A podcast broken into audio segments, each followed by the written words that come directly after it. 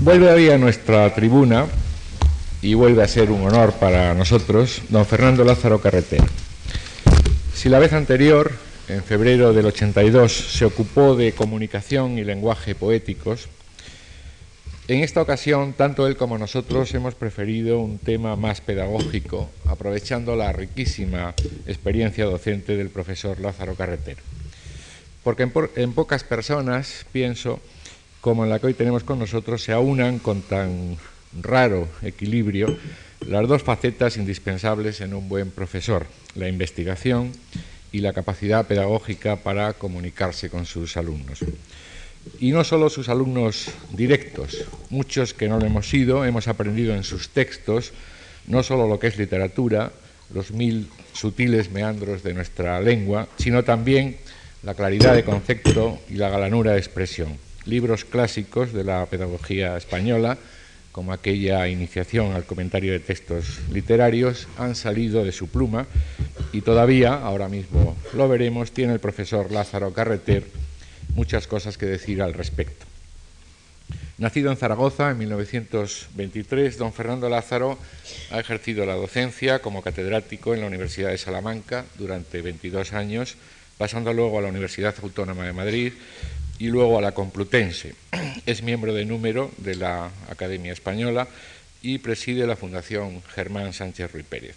Ha dirigido muy destacadas colecciones literarias y ha publicado numerosos trabajos sobre lingüística, sobre literatura, sobre poética. Recordemos entre sus muchos libros las ideas lingüísticas en España durante el siglo XVIII, Madrid 1949, Significación cultural de Feijó, Oviedo 1957, Moratín en su teatro, Madrid 1969, Estilo barroco y personalidad creadora, Madrid 1966, estudios de poética, estudios de lingüística, de poética y poéticas, etcétera, etcétera.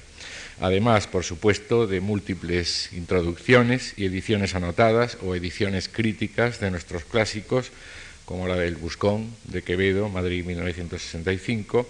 Además, digo, de un nutrido centenar y pico de artículos y ensayos en revistas especializadas y en periódicos. Deseamos agradecer al profesor Lázaro Carreter su nueva colaboración en nuestras actividades culturales y a todos ustedes su presencia hoy con nosotros. Una advertencia final. Todos nuestros ciclos suelen desarrollarse en cuatro conferencias de dos semanas consecutivas, como eh, quizá muchos de ustedes sepan. Así lo estaba también este y así lo hemos anunciado. Pero el jueves 7 de noviembre, día de la última conferencia, celebra la Real Academia Española una importante sesión, con votación incluida, y don Fernando Lázaro ha de asistir a ella eh, necesariamente. Por eso, el martes de la próxima semana, día 5, comenzaremos, si a ustedes les parece, a las 7 de la tarde, y el profesor Lázaro dará ese día eh, juntas las dos conferencias en una misma sesión. No se suprime, pues, la última elección, sino que se dará también el martes próximo. Gracias a todos por su comprensión.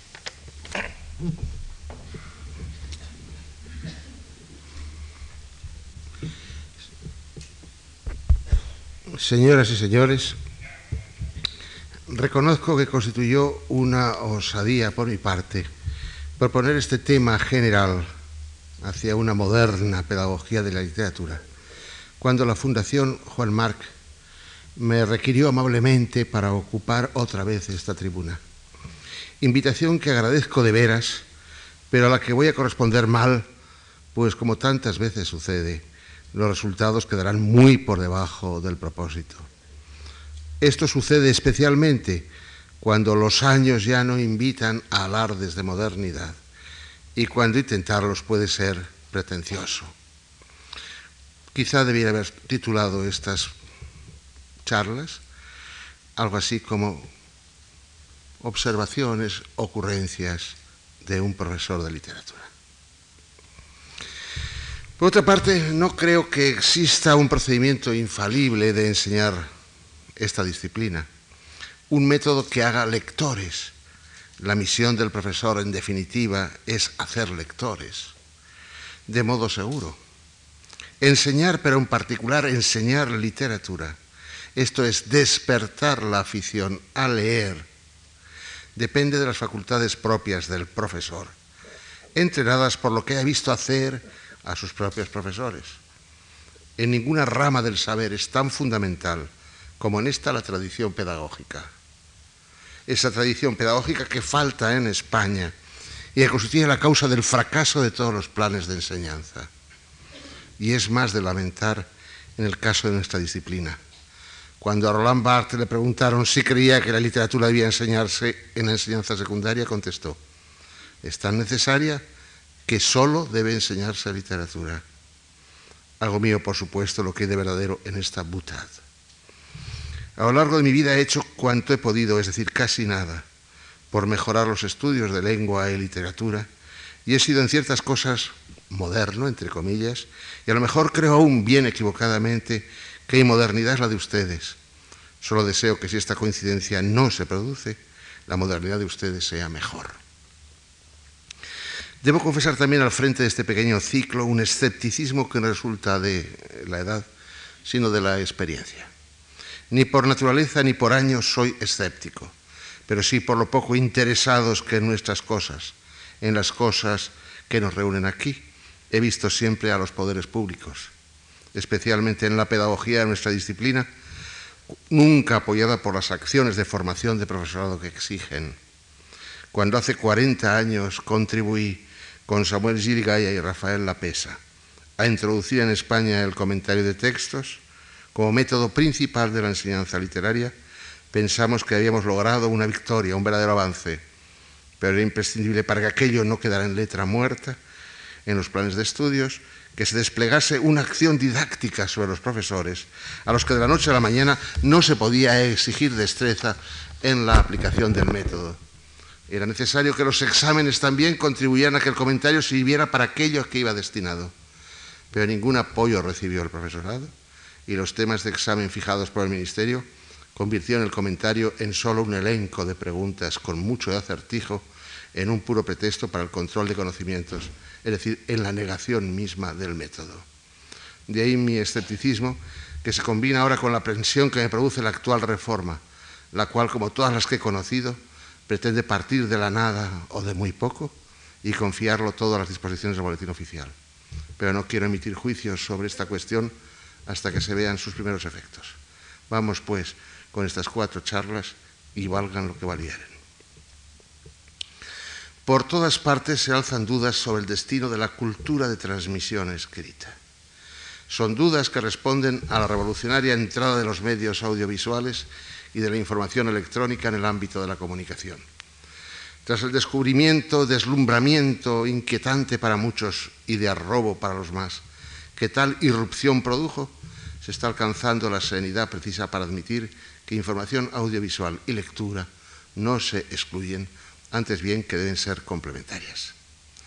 Que la lectura de momento no ha experimentado los perjuicios que en principio se estimaban por la competencia establecida por la galaxia Edison Marconi a la galaxia Gutenberg, lo revela la circunstancia de que demostró Scarpi hace poco, de que la producción y venta de libros ha aumentado en los países que cuentan con una red más densa de estudios informáticos, televisivos y magnetoscópicos.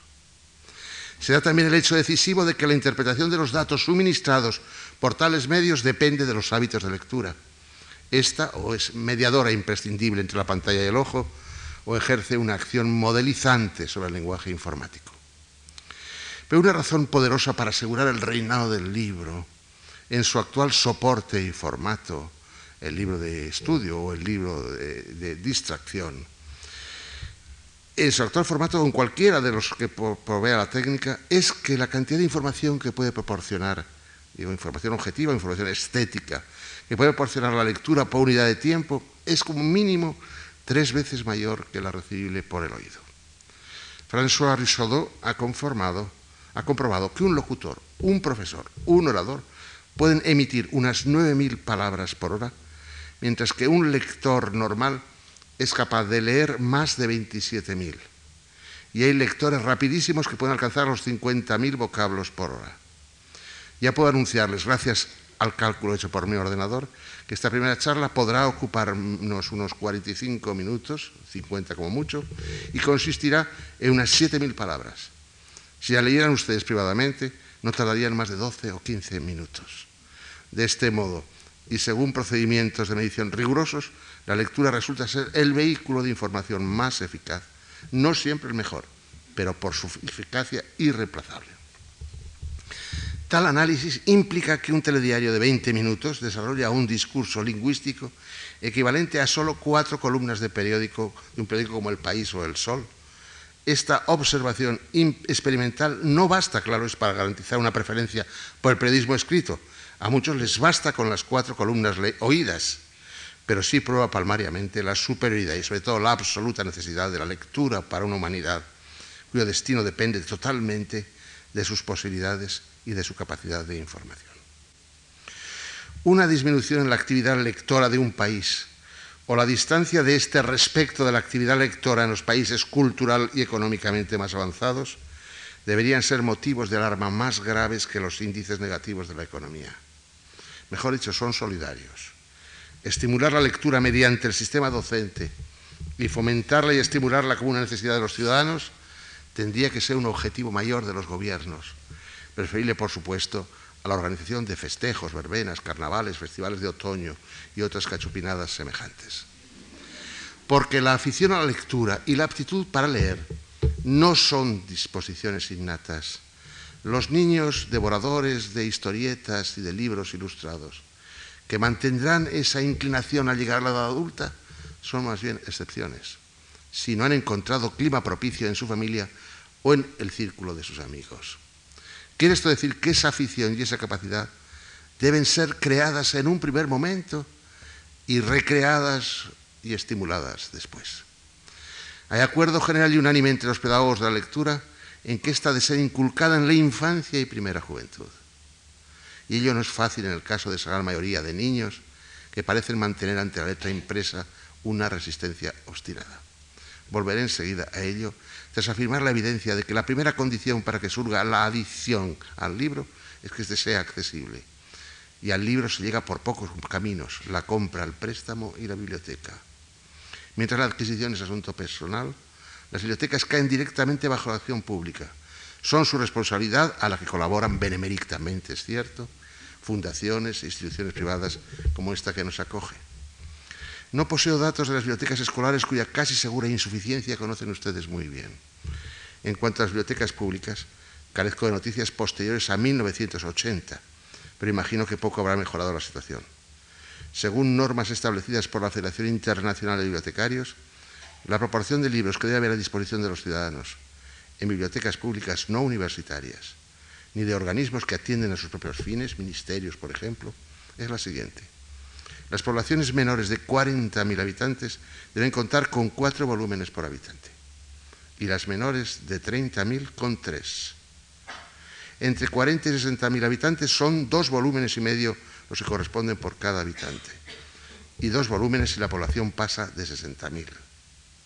Pues bien, sin estimar la calidad de los fondos, muchos de ellos anticuados o en ediciones insolventes, la situación en provincias españolas que debían contar con dos libros por habitante eran, por ejemplo, Sevilla 0,07, Zaragoza 0,19, Barcelona capital 0,50, provincia 0,31, Valencia 0,12, Madrid capital 0,13, provincia 0,8. En 1980, solo seis redes bibliotecarias, Soria, Toledo, Gerona, Lérida, Huesca y, como he dicho, Barcelona, alcanzaban a disponer de medio libro o poco más por persona. Midiendo el índice de lectura por el de préstamos, solo 0,20 préstamos por habitante se hicieron las bibliotecas españolas en 1980. Y cerca del 92% de los españoles no acude ni ha acudido nunca a una biblioteca. Este dato debe completarse con el hecho de que el 44% de nuestros compatriotas, por el lugar de residencia u otras causas, carece de la menor posibilidad de visitar tales centros. El otro sistema, ya hemos dicho, del contacto con los libros es el de la compra, el de su posesión particular. Una encuesta oficial de 1985 arrojaba que no hay libro alguno en el 20% de los hogares y solo el 10% poseía entre los 100 libros y los 200. Y en cuanto a los hábitos lectores, los datos de este año sitúan el porcentaje medio de españoles contra el hábito de lector en el 40%, bastante por debajo del de otros países de la comunidad, Italia, por ejemplo, con el 48, Inglaterra con el 55, Francia el 57 y Alemania el 74. Pero no son esos números con su sombrío significado lo que choca, sino el hecho de que el hábito lector, lejos de mantenerse y aun de fortalecerse, decae con la edad, y no de modo inapreciable o leve. En el caso de los varones, la curva de adicción a los libros asciende hasta la adolescencia y primera juventud, para caer en picado hacia los 25 años. Las mujeres leen más, se acercan al 70% el número de lectoras veinteañeras frente al 60% de hombres con esa edad y es menos rotunda su deserción, pero se produce también en los, los años veintitantos de la vida de la mujer. No obstante, hacia los 65 años, todavía el 25% de ellas mantiene fidelidad a los libros, mientras que solo un 15% de varones resiste. De esta realidad hay que partir en la cruzada para la lectura. Y lo llamo cruzada porque de que se realice con alguna eficacia depende que nuestro país entre con solvencia en el camino del progreso y no se quede en el arcén como es natural la avanzaría de esos posibles adelantos, la constituye el profesorado. En efecto, la naturaleza de la curiosidad infantil y las posibilidades de influir en su voluntad hacen que sea la infancia la edad propicia para imbuir hábitos lectores y que tal responsabilidad recaiga, por tanto, sobre maestros y profesores. Por supuesto, nadie pensará que la alfabetización de los niños puede darse por concluida con la simple transformación de lo que está escrito en voz la sonorización correcta, sílaba a sílaba y palabra a palabra de las líneas de un papel, no constituyen el acto de leer. Una lectura simplemente mecánica puede dejar indiferente al niño como lo está la aguja de un tocadiscos, insensible a la calidad de lo que suena. Es preciso que el niño pase de la habilidad para revestir de cuerpo fónico la letra impresa a la capacidad para descifrar su significado. Y solo cuando se avanza en ese complejísimo proceso se puede decir de veras que se está aprendiendo a leer. La fase anterior es meramente instrumental. Esta otra, que durará años, en rigor toda la vida, es la fase propiamente funcional, aquella en cuyo éxito debe estar comprometido todo el sistema docente y la red toda de la cultura. En la fase instrumental que conduce a establecer correctas correspondencias entre letra y sonido, el aprendizaje obedece a un proceso aditivo y lineal. Los fonemas sustituyen sílabas, estas palabras y las palabras frases. Las frases por fin van articulando el discurso pero este es apenas inteligible cuando el niño se está esforzando en dar sonido a las letras. La lectura empieza a ser propiamente funcional cuando el aprendiz no solo siente el deseo de ir hacia adelante en el renglón, sino cuando experimenta la necesidad de volver hacia atrás los ojos, para recuperar no ya el sonido de lo que va leyendo, sino el sentido, cuando combina las unidades de significación en otras más amplias. Leer, pues, no es solo un movimiento de la mirada y de la mente de izquierda a derecha, sino también de la derecha a la izquierda, como unir y venir de lanzadera que teje el significado del texto. En definitiva, texto quiere decir tejido. El indicio sonoro de que la significación ha sido aprehendida, al menos en un nivel mínimo, es la entonación. Una pedagogía de la lectura que no controle continuamente la entonación del alumno está destinada al fracaso o, cuando más, a producir esos locutores de radio y televisión que manifiestan bien a las claras el divorcio entre su voz y su mente. La línea tonal es, lo sabemos bien, el esqueleto de la frase y aporta una necesaria consistencia significativa a las palabras de la Constitución. En ocasiones más que las palabras, como ocurre con la antífrasis y muchas veces con la ironía, donde el conflicto entre lo que se dice y el tono con que se dice se resuelve siempre a favor de este. Es el tono el que determina la significación. Ese primer momento de la enseñanza y del control de la entonación me parece básico en la pedagogía de la lectura y por tanto en la formación de lectores y no debe descuidarse nunca en ningún nivel de la enseñanza primaria y media. Pero todo esfuerzo parece vano al que lo realiza si no va seguido de retribución. Obviamente, la mínima compensación de leer es entender lo que se lee, pero repito, es mínima. No basta con comprender, es preciso que guste el resultado. Y el verbo gustar nos plantea una exigencia de muy difícil definición. Los niños ingresan en el mundo de la lectura mediante el relato.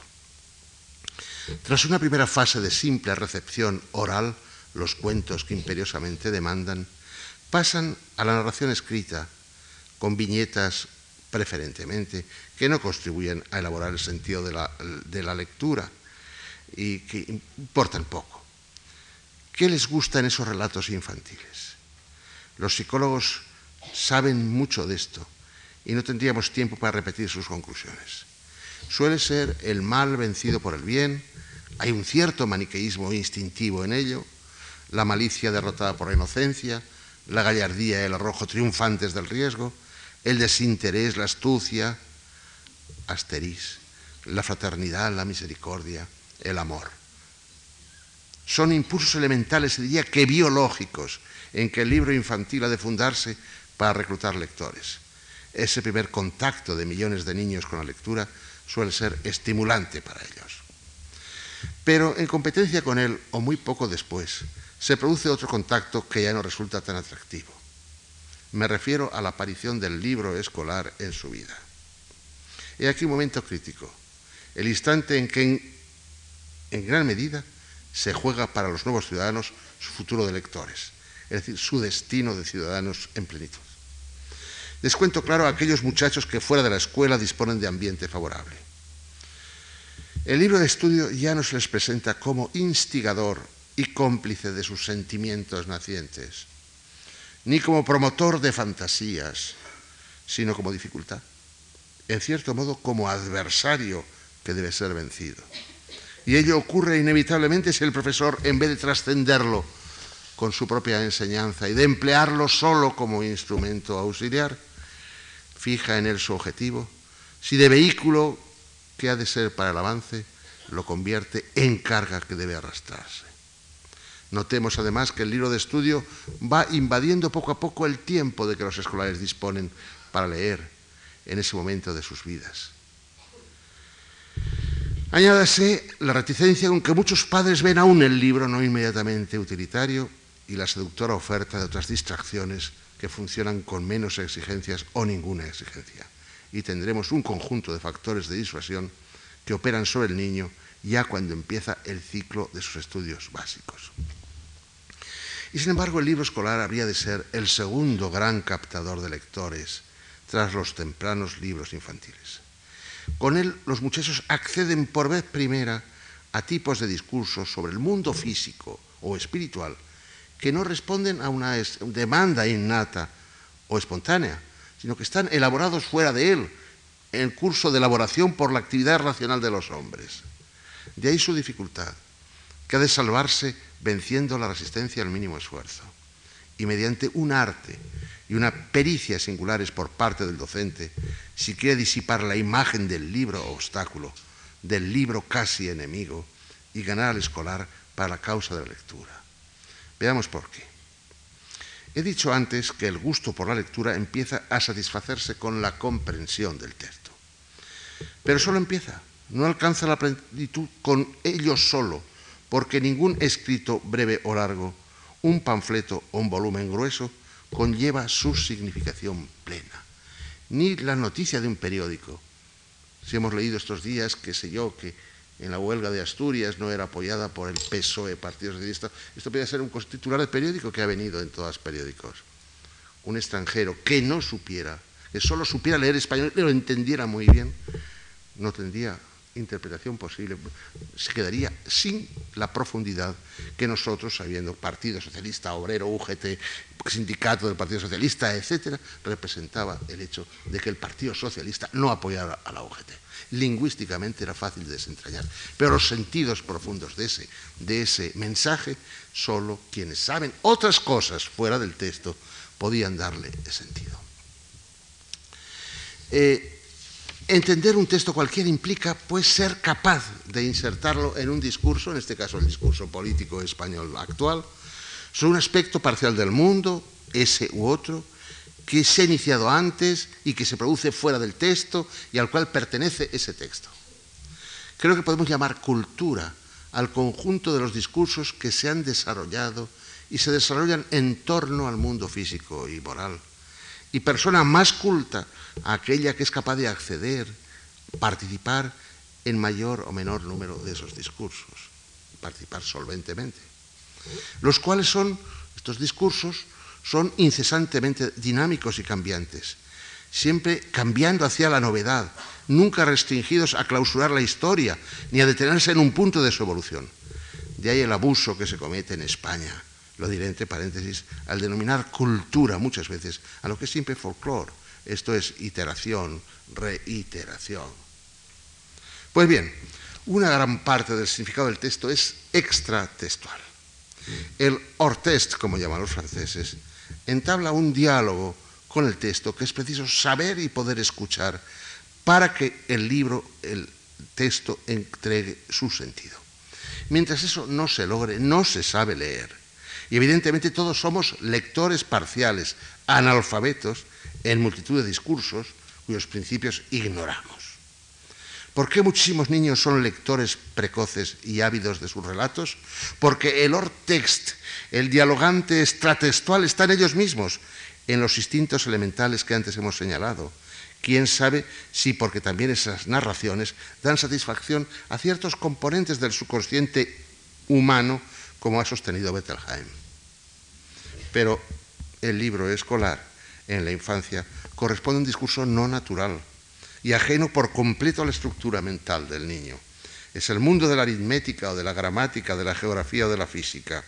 El libro se torna hostil desde el instante en que no sirve para insertar al muchacho en un determinado discurso, sino como vía exclusiva para que lo contemple como algo ajeno a él.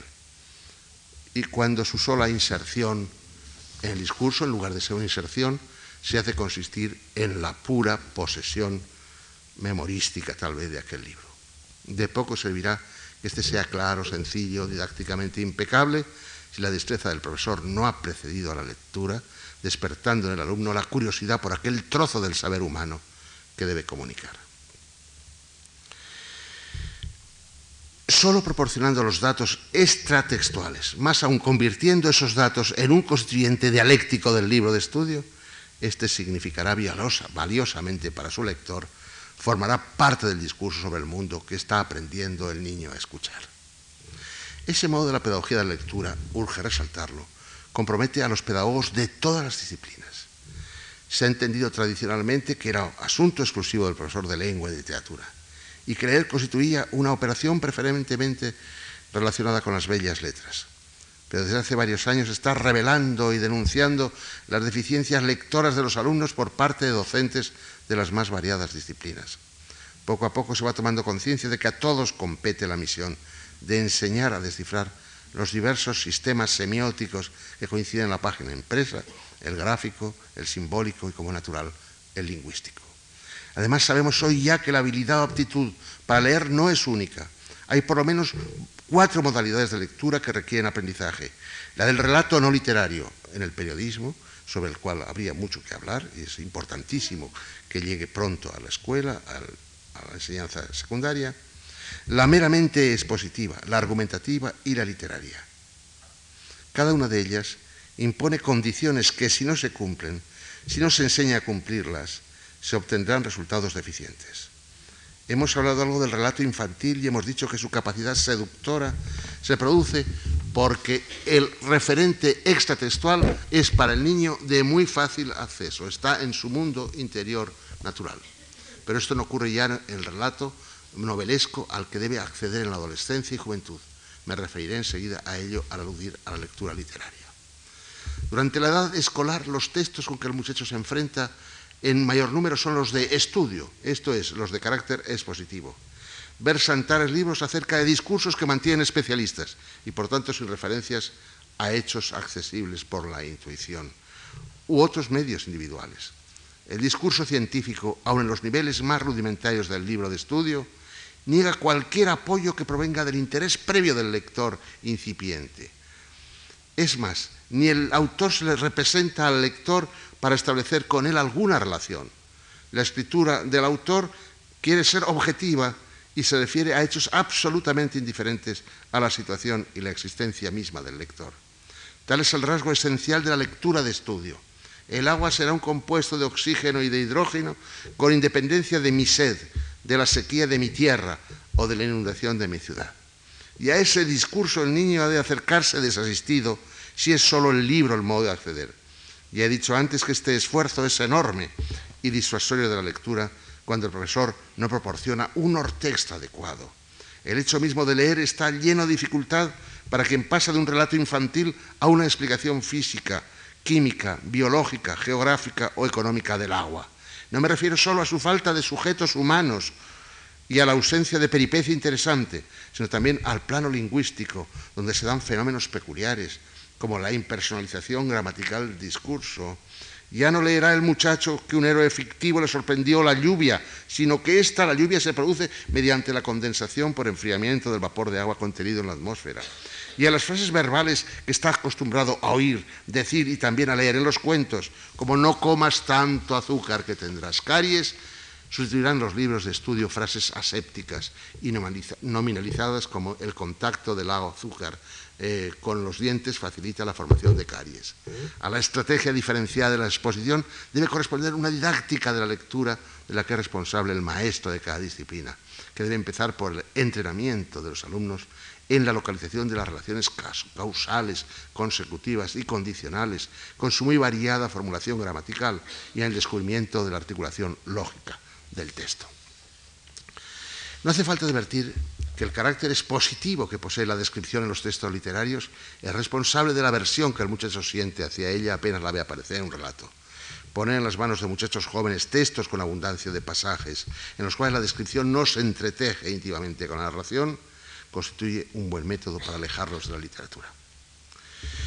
Otro tipo de lectura requiere la argumentación que, como es sabido, se diferencia de la explicación en que opera siempre dialécticamente. Con ella se presenta una especie de combate entre una postura y otra. Ese combate es el principal componente retórico de los textos ideológicos, sean de pensamiento puro, sean literarios, como ocurre con algunos del siglo XVIII, Feijó, Jovellanos, Moratín, Cadalso, etc. Y precisa una didáctica diferenciada, bastante difícil, pero a cambio de eso muy sugestiva para el muchacho. Introducirlo en las discusiones de los textos dialécticos es una garantía admirable de que será interesado. Esa pedagogía exige al aprendiz de lector, al alumno, a que se sienta interesado en una de las posturas en conflicto cosa a veces fácil, como ocurre, que sé yo, leyendo algunos textos de estos dieciochescos, El estilo de las niñas, donde la actitud de Moratín suscita inmediatamente adhesiones inmediatas y el lector se interesa sin dificultad por las peripecias que conducen a su victoria. Otras veces el profesor tiene que inventar, tiene que hacer que eh, surja la, la oposición dialéctica en forma de ideología que no aparece de modo inmediato. Vamos voy a explicarme con un ejemplo es lo que llamo la didáctica de las intenciones. Es el arte de hacer descubrir ideologías solapadas, quién sabe si inconscientes en un texto, ante las cuales puede reaccionar dialécticamente el aprendiz lector, convirtiendo lo que es tal vez una lectura anodina en una lectura interesante. Pondré este ejemplo. Todos recordamos los, para nosotros, maravillosos requiebros de Peribáñez a Casilda, que empiezan toda esta villa de Ocaña poner quisiera tus pies y aun todo aquello que baña Tajo hasta ser portugués, entrando en el mar de España. Para quienes somos lectores habituados al lenguaje del teatro clásico y a las formas del amor en Lope, la larga serie de piropos que el joven recién casado dirige a su mujer constituyen un verdadero festín del gusto. Le ocurría lo mismo a un muchacho, a una muchacha adolescentes, a quienes se propone de repente como lectura la famosa tragicomedia del Fénix. Ni a él se le ocurriría decir, ni a ella le parecería bien, se reiría mucho si se lo dijeran, que es más bonita que un olivar cargado de aceitunas, o el prado florido en mayo, o que una camuesa cuando empieza a colorear, o bien si le dijera su enamorado que no hay rubio dorado aceite conservado en la tinaja que le cause más deleite. ¿eh? para concluir así, cepas que en diciembre arranco y en octubre dulce mosto, ni mayo de lluvias franco, ni por los fines de agosto, la parva de trigo blanco, igualan a ver presente en mi casa un bien que ha sido prevención más excelente para el invierno aterido y para el verano ardiente. Lo normal sería hacer notar al alumno que Peribáñez, como labrador que es, apela a estas comparaciones campesinas para elogiar a Casilda. Y diciéndole esto, el niño se queda más frío y más indiferente a estos requiebros que nadie. Pero puede interesársele si se le descubre que en estos requiebros hay toda una ideología matrimonial, toda una ideología posesoria, que incluye a la esposa como posesión, como un bien con el que se enriquece el hogar, supeditado al marido, y que late en casi todas las comparaciones de Peribáñez, dueño como es en efecto del olivar cargado de aceitunas, del prado intacto, del rubio aceite, de la tinaja, de las cepas para calentar la casa, etc. Que Casilda se incorpora en definitiva a esta riqueza es como una más, y él lo dice el mismo Peribáñez. Tú eres en mi casa un bien que ha sido prevención para el invierno, para la vejez, para que lo cuide, y para el verano ardiente, para ahora que, para que lo descuide. ¿no? Contigo, Casilda, tengo cuanto puedo desear, y solo el pecho prevengo. En él te he dado lugar. Pero Ibáñez requiebra pues a su mujer apelando en sus comparaciones al mundo que le es familiar, a las cosas que son más queridas, pero que son suyas. Y connota, por tanto, a la esposa como algo que es también materialmente enriquecedor para el esposo y que entra en su omnímoda posesión. Y aquí que he descubierto esto por el joven lector, por la joven lectora, la concepción del matrimonio en el teatro clásico entra ya en el ámbito de sus de las cosas acerca de las cuales puede opinar, interviniendo en un discurso sobre el matrimonio y las relaciones matrimoniales que le afecta. Puede hablar sobre ello igual que sobre la crisis de esa concepción de la pareja en el siglo XVIII en el siglo de las niñas. Poco, mucho aquello pertenece al tipo de discurso en el cual no tiene que permanecer callado. El arte de enseñar a leer textos argumentativos, a descubrir lo implícitamente ideológico que está hasta en una descripción de paisajes, es difícil, porque obliga a la máxima pulcritud, al respeto absoluto del derecho, al derecho del alumno a pensar por su cuenta, a deducir en vista de los hechos y de los datos, sin que el profesor pueda invadir su conciencia ni siquiera tiñendo de ironía las opciones ideológicas que no comparte. Él mismo debe dar ejemplo, si quiere que sus alumnos sean capaces de jugar en el tablero de la ciudadanía su propia carta y no aquella que se les quiere hacer jugar mediante arrastres interesados. Tiene que empezar por no arrastrar él. Y los textos de pura literatura. Es chocante como la operación de leer, ya lo he dicho antes, se relaciona casi exclusivamente con los textos literarios. Cuando alguien declara que le gusta o no le gusta leer, suele entenderse que frecuenta o no textos de ficción. Y es también muy sorprendente que siendo la lectura literaria causa de placer para quienes gustamos de ella, sea tan difícil de inducir apenas el muchacho ha sobrepasado la edad infantil. Y es que la lectura literaria no goza de especiales privilegios respecto de otro tipo de lecturas. Distingamos el relato de la lírica. El relato es de más fácil acceso, y el preferido por los muchachos cuando prolonga este relato los rasgos de los libros de su infancia. Y es que en gran medida las novelas y las novelillas de los géneros populares siguen moviendo los resortes naturales que veíamos. El éxito internacional de las mismas, las idénticas narraciones de aventuras del Far West, de espionaje, policíacas, eróticas, etc., solo puede explicarse porque emplean símbolos muy elementales e indiferenciados que cualquier lector, en cualquier situación, puede hacer suyos. Por supuesto, la captación de lectores en el aula no podrá hacerse proscribiendo tales relatos. Al contrario, han de aprovecharse, aunque sea pasando por las orcas caudinas de las traducciones. Pretender que el niño o el adolescente pasen inmediatamente de una novela tipo James Bond o de nada, que es lo más corriente, a un relato como El Lazarillo de Tormes, constituye la vía más segura para atajar sus posibilidades de lector. Porque en el caso de la novela ocurre lo mismo que en los otros textos. Su entendimiento se produce solo cuando se comprende su instalación en un entorno extratextual. La gran literatura no ha nacido ni nace con vocación universal, aunque muchos textos puedan hacerse universales. Al contrario, cada obra resulta del esfuerzo de un autor que escribe en un aquí y en una ahora bien determinados. Está dialogando, si me permite expresarlo así, con dos mundos. El histórico que lo rodea, en el que vive, en el que escribe, y con el mundo de la literatura misma, en la cual inserta su obra. Un escritor, novelista, dramaturgo o lírico no solo mira la realidad exterior o interior que pretende plasmar y comunicar, sino que dialoga también sutilmente con los escritores que le han precedido y más en particular con los que comparten con él la escena literaria en aquel momento.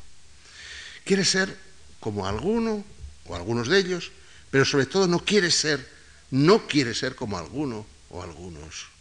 Desea ser original evitando lo que otros han hecho, pero no deja de hacer señas para que se le sitúe en tal o cual estela prestigiosa. Leer un texto verdaderamente artístico no prolonga pues instintos y hábitos infantiles. La afición a hacerlo no responde a una aptitud natural y genéricamente humana, sino que debe ser entrenada. El profesor de literatura dispone de muy poco tiempo, cada vez se le concede menos para ese entrenamiento, en el que por lo menos pueda introducir en los rudimentos de aquello que siendo extratextual resulta imprescindible para acceder a la lectura. Si la capacidad lectora depende fundamentalmente, como venimos sosteniendo, de las posibilidades que el lector tiene de decir algo, de opinar algo a propósito de los mundos real y artístico, aunque sea muy elemental, con que dialoga el autor, es lógico que la literatura contemporánea ofrezca vías de acceso más expeditas, lo cual obliga a plantearse el problema de cuál es el momento de los clásicos en la educación literaria.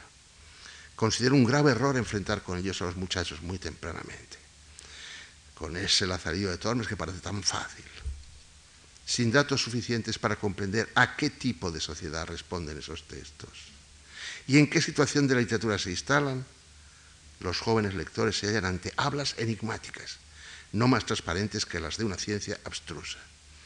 Muy probablemente nada ha hecho del Quijote un gran desconocido de los españoles, como el permanente deseo oficial de que sea leído por ciudadanos absolutamente impreparados para dialogar con él, ni siquiera para entender el maravilloso coloquio que Cervantes entabla en su libro con la España de su tiempo, y más aún con la literatura de su tiempo. En realidad el Quijote debería ser una disciplina autónoma en cualquier plan español de estudios medios. En cuanto a la lírica, habremos de verlo otro día, de todo esto hablaremos más extensamente otros días. La lírica añade dificultades suplementarias a la lectura a medida que se va acercando a nuestro tiempo. Es decir, a medida que los poetas hacen más hondo su buceo en sentimientos o ideas y precisan para ello de un idioma también más personal, menos socializado. Pero así como no abundan en nuestra, en nuestra literatura, desgraciadamente, los relatos que permitan enganchar a los alumnos, no hay relatos en la literatura española, apenas, dejemos aparte el romancero. Esos relatos que, sin embargo, abundan en inglés, en francés y en alemán. Disponemos, en cambio, de un gran caudal de poesía inmediatamente comunicable y de gran capacidad de contagio. Es la poesía anónima tradicional, mucho más apta para inducir vivencias líricas puras que la poesía romántica, cuyo nefasto influjo en el descrédito de la poesía entre las gentes como actividad macilenta y enfermiza parece evidente. Esta primera charla no tenía más pretensión que la de explorar y cotear el problema de cómo procurar el acceso a la, literatura, de la lectura a los muchachos. Solo hemos encontrado dificultades y sin embargo es fundamental la lectura en la forja de la personalidad. Durante la adolescencia, la lectura de novelas y de relatos es esencial para la forja del yo. Y ello por varias razones que enumera el pedagogo francés Mareuil en un trabajo muy reciente. Primero, dice, porque permite a los relatos, a los adolescentes, la posibilidad de vivir situaciones de dificultad, de angustia incluso, que tienen la necesidad de conocer antes de encontrárselas en su vida y que lo habilitan para actuar. Después porque le hacen tomar conciencia de impulsos que él mismo siente para advertir que son normales, que no son extraños. Y puede experimentar por personajes intermedios diversas posibilidades de afrontarlos. En tercer lugar, porque le proporciona información sobre los problemas humanos en general, entre ellos los enormes que se plantean el amor y la sexualidad. Y en último término, porque los relatos, el arte literario en general, ofrecen modelos que favorecen la sublimación de lo que en la psique humana es nocivamente instintivo. La acción de la poesía en este aspecto no necesita ser ponderada. Por todo ello, hay que inducir en los ciudadanos el deseo de leer. Literatura, por supuesto, y otras cosas que no son literatura, pero literatura sobre todo. De cómo puede afrontar el profesor esa ardua tarea, hablaremos otros días. Por hoy acabo agradeciéndoles mucho su atención.